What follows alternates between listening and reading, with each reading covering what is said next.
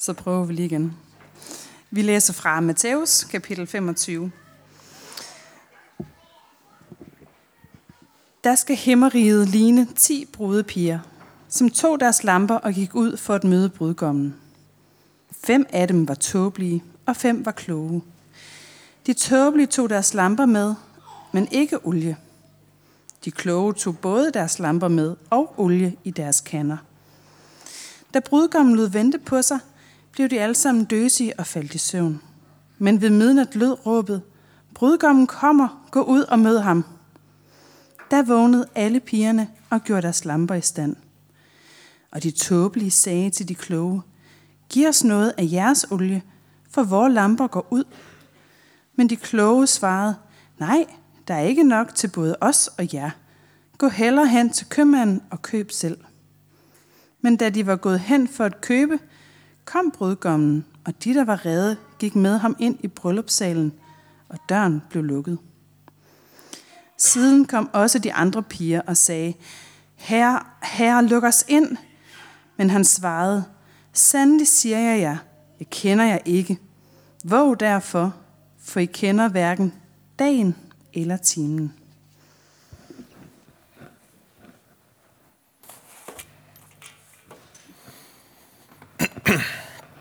Hvis øh, Jesus han havde fortalt den her lignelse i dag, så er jeg næsten klar til at love på hans vegne, at i stedet for at tale om olie på lampen, så havde han talt om strøm på telefonen.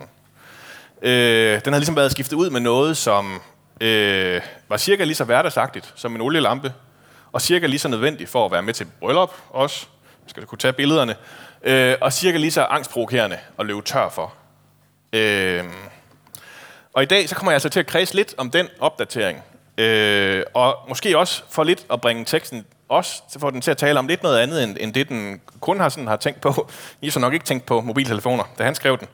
Øh, vi skal nemlig her i adventstiden øh, og senere i fasten snakke om tidens nye udfordring. Øh, at være menneske i maskinernes tid, har vi kaldt det. Og øh, ja, det er der så kommet det her fine billede ud af mig, som nogle andre har lavet. Øh, at, at være kristen i en tid, hvor at alt andet, og ikke mindst den her skærm 20 cm fra øjnene på mig hele tiden, kæmper om min opmærksomhed. Og hvor computeren med dens kunstige intelligens så småt er ved at blive bedre til rigtig mange ting, end jeg selv er. Vi gør det her i adventstiden, fordi det her i kirken, og men det er måske sådan mere julefrokostsæson i resten af verden, øh, stadig er en fastetid, en, en forberedelsestid, hvor man ligesom arbejder med at blive klar til det, der skal komme. Hvordan bliver jeg klar til at tage imod, at der bliver født en frelser ind i verden, og at det ændrer alting? Det er simpelthen så stort, det der sker, at det kræver noget forberedelse at kunne håndtere. Det er det, der egentlig er, er meningen med de her fire uger i december. Og øh, julepynt og julesanger og sådan nogle ting er ikke nødvendigvis dårligt for at få os derhen. Julemad kan gøre os lidt mere usikre på, om vi egentlig gider mere, når det er om. Øh, men altså, det, det ligger altså i det her med kristendommen, at selvom vi har fået alting ganske ufortjent, selvom Gud kommer til mennesker, der på ingen måde havde set det ske, så er der stadig noget, man kan give sig selv. En, en opmærksomhed, man kan arbejde med, så, så chokket, når det evige det bryder ind i hverdagen, ikke bliver helt så stort, og man måske endda opdager lidt oftere, når det sker, også i første omgang. For et lille års tid siden, så fik jeg to måneders studieoverlov til at studere den her nye udfordring for vores tid. Opmærksomhedskrisen i informationssamfundet, kaldte jeg bare projektet. Og den konklusion mente jeg altså sådan lidt, man godt kunne, kunne, kunne tage på forhånd, at der er en krise om vores opmærksomhed. I det her samfund, som er bygget op omkring informationer, som jeg selv skal kende og huske, og de informationer, jeg også selv afgiver hele tiden. Og det efterlader mig i en kamp om, om min opmærksomhed, hvor det, der ikke skriger og lyser op i klare, insisterende farver lige uden for hovedet af mig, det risikerer at ryge ud af hovedet og risikerer at ryge ud af hjertet, også selvom det var det, der egentlig var vigtigst. Så hvad gør jeg med det, som Gud har at give mig? Hvilken opmærksomhed er der tilbage til Gud i sådan et samfund, hvor alt muligt andet skinner skarpere end der, hvor dybden ligger? I dagens lignelse så er problemet sat skarpt op. Det er med at have nok olie med, fordi ellers så løber du tør. Og man skal holde sig vågen og holde sin opmærksomhed skarp, fordi ellers så går man glip af festen. allerede her, så er der jo sådan noget, der bliver lidt, lidt fremmed for os. Det med at, at vente på den her måde, som, som brudepigerne gør, det er jo ikke rigtig noget, vi gør længere. Komikeren Jonathan Spang, han har, en, han har en joke, hvor det simpelthen bare går ud på, at han skal forklare til et ung menneske, der sidder nede på forreste række, hvordan man ventede på bussen i gamle dage. Fordi sådan bare, bare det i sig selv, og, og, og skulle forklare en, der er vokset op med telefoner, at man ikke havde andet at gøre end at stige ud i luften, og hvis man var heldig, kom der nogle mennesker forbi, man kunne kigge på. Eller sådan. Det, det, der er sådan en kæmpe komisk potentiale bare i det i sig selv, når han gør det bedre end mig. Øh, det, det er ikke at have noget at lave. Det er simpelthen blevet en umulighed i sig selv i vores tid. Fordi vi har altid hele verden med i lommen. Alle verdens konflikter, alle vores venner, uendelige timers underholdning af spil og tv-serier. Det ligger hele tiden nede i vores lomme og kalder på, at vi tjekker op på det igen og igen. På sådan en måde, at vi kan blive helt sådan urolige, hvis telefonen bare ligger ude i et andet rum. Og så går jeg rundt, fordi så går jeg rundt med en risiko for, at jeg, jeg misser noget af det. At jeg går glip af noget. Der er selvfølgelig, øh, det gør selvfølgelig noget ved os, og også alt muligt positivt. Alle mulige muligheder, der er helt utænkelige for en brudepige for, i, år, i år 30 efter Kristus. Der er en, en viden, man kan få, en tryghed, en connection, der er vækkeure, man kan bruge, og alt muligt andet. Man kan give sig selv påmindelse om at købe mere olie, hvis det var det. Øh, men det er det måske først og fremmest efterlader os med. Det, der bliver produktet af alt det andet, man får, når man får det hele på én gang, og i så massiv grad, som man får det. Det er sådan en, en, en grundlæggende ængstelighed. Arkitekten Richard Saul Verman, han har, han har coined begrebet information anxiety, informationsangst. Information, og han siger sådan her om det. Øh, Jakob, hvis du smider den op. Informationsangst produceres af det evigt voksende hul mellem det, vi forstår, og det, vi tror, vi skal forstå. Og, og nu siger jeg lige noget, jeg, jeg ikke er sikker på er rigtigt. og det ved jeg ikke, om man må i en prædiken. Men, men måske er det det, der først og fremmest har ramt den her flok brudpiger, selvom de levede i en tid, før det fandtes. De er vågnet op af deres slummer, og nu ved de, at de burde have olie på lampen. Men skal de egentlig det? Teksten den leger ligesom med et par sådan ubehagelige selvfølgeligheder, som man bliver provokeret af, når man læser den. At de kan komme ind, hvis de ikke har olie på lampen, og også den anden, at de kloge selvfølgelig ikke har olie mere end nok til dem selv. Fordi altså, det, det passer ikke med, hvordan vi ellers læser i Bibelen. At det lige pludselig skulle være den store regel hos Gud, at, at man skal starte med at dække sin egen røv og sørge for, at man selv har nok først. Altså, der, der er noget her, der ikke sådan stemmer med det, vi ellers har med at gøre, når de kloge ikke kan overskue og dele ud af deres olie. Men de er også sikre på, alle 10 piger, at de er nødt til at have en tændt lampe så de kloge, de sender de tåbelige til købmanden, og så kommer brudgommen imens og tager til fest med de tilbageværende damer og lukker døren efter sig. Og så står de derude og banker forgæves på. Hvad var der sket, hvis de her tåbelige brudepiger, de bare var blevet stående, havde ventet på brudgommen, og havde indrømmet, når han kom, at de var simpelthen blevet tør for olie? De var faldet i søvn, og deres lampe var brændt ud. Havde brudgommen så også sendt dem til købmanden for at købe mere olie og stukket af i mellemtiden?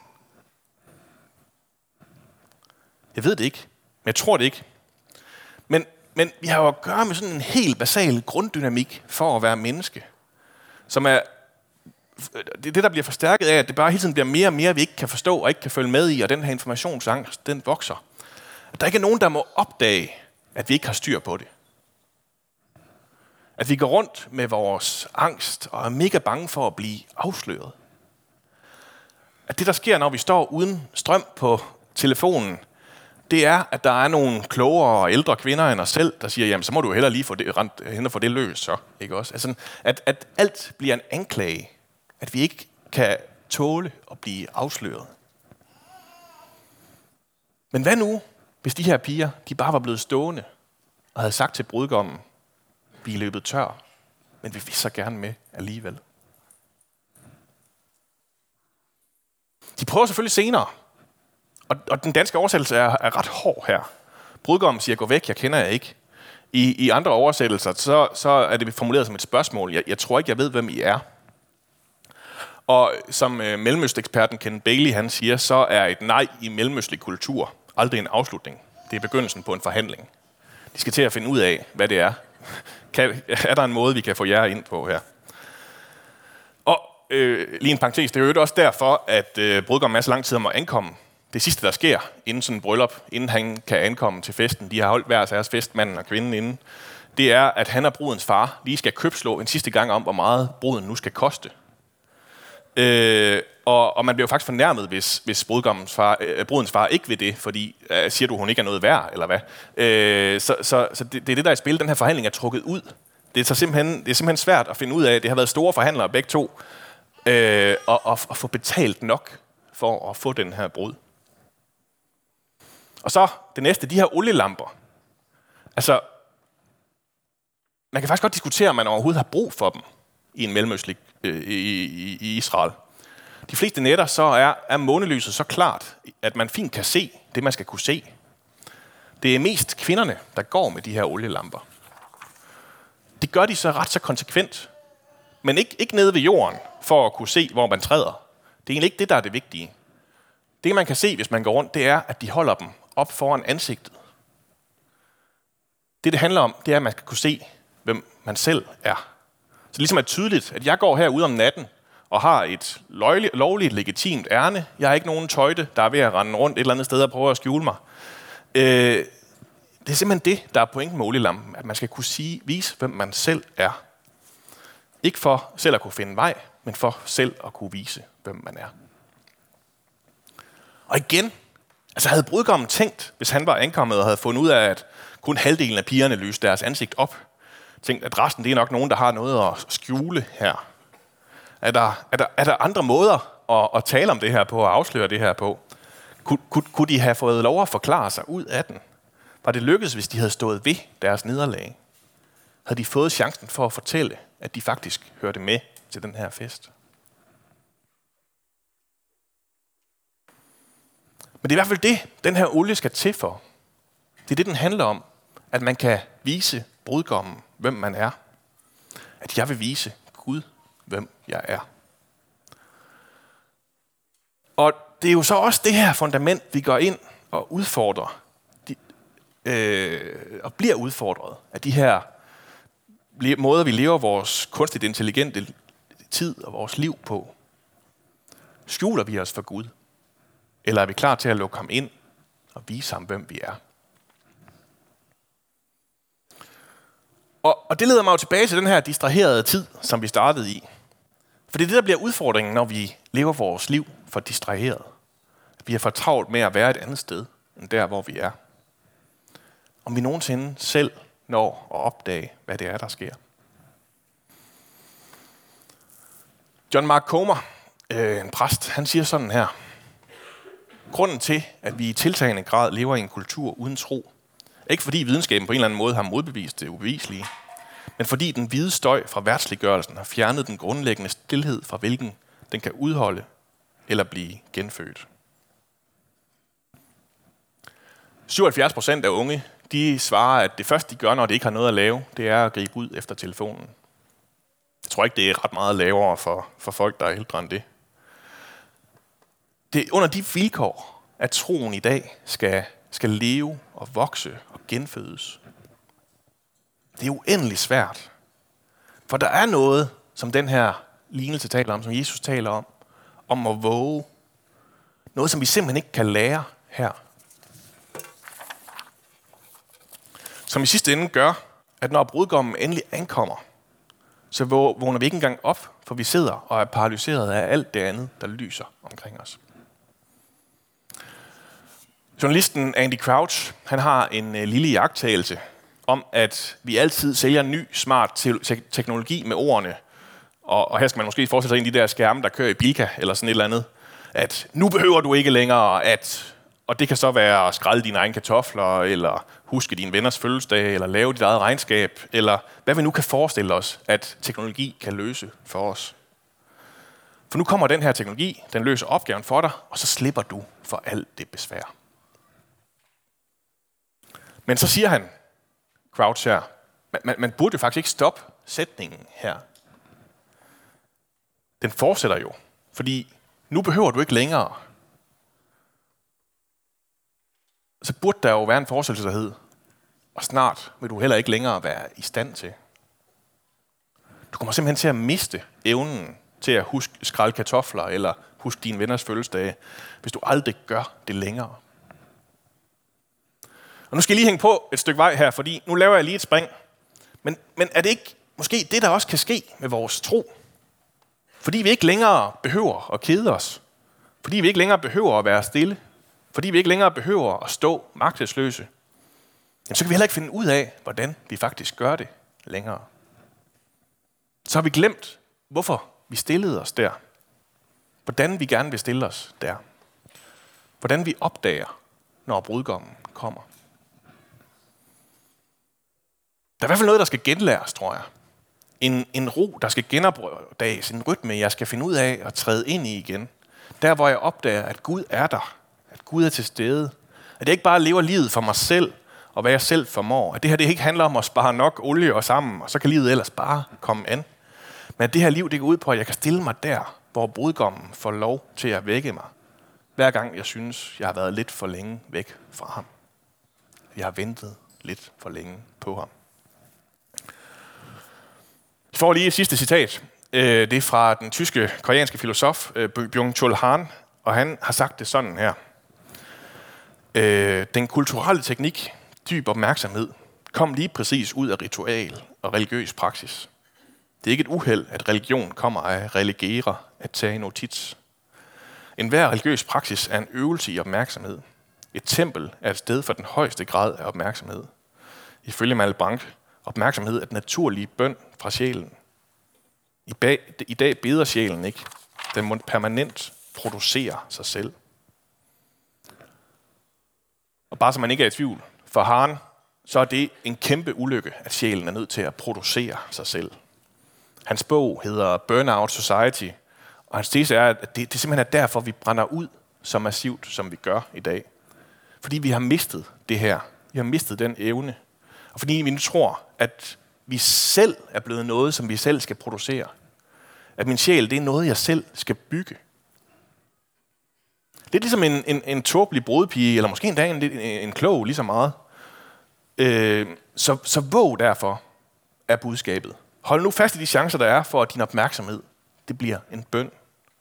Gå en tur, læs en bog, stiger ind i et lys, eller gå i kirke.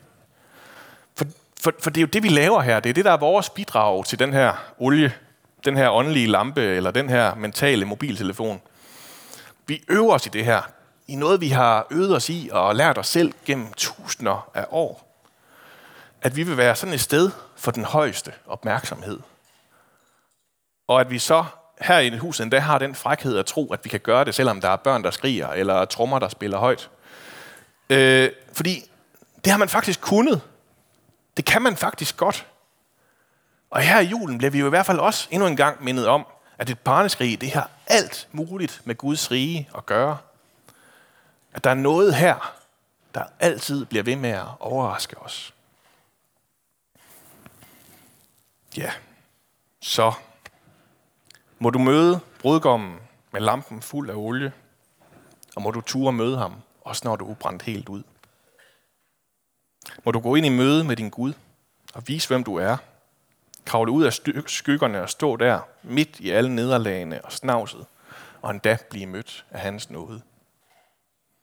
Og må du opleve, at der i den hellige opmærksomhed, der er i det, der kan synes kedeligt og ustimulerende, at der alligevel sker noget der, at du får et møde med din Gud.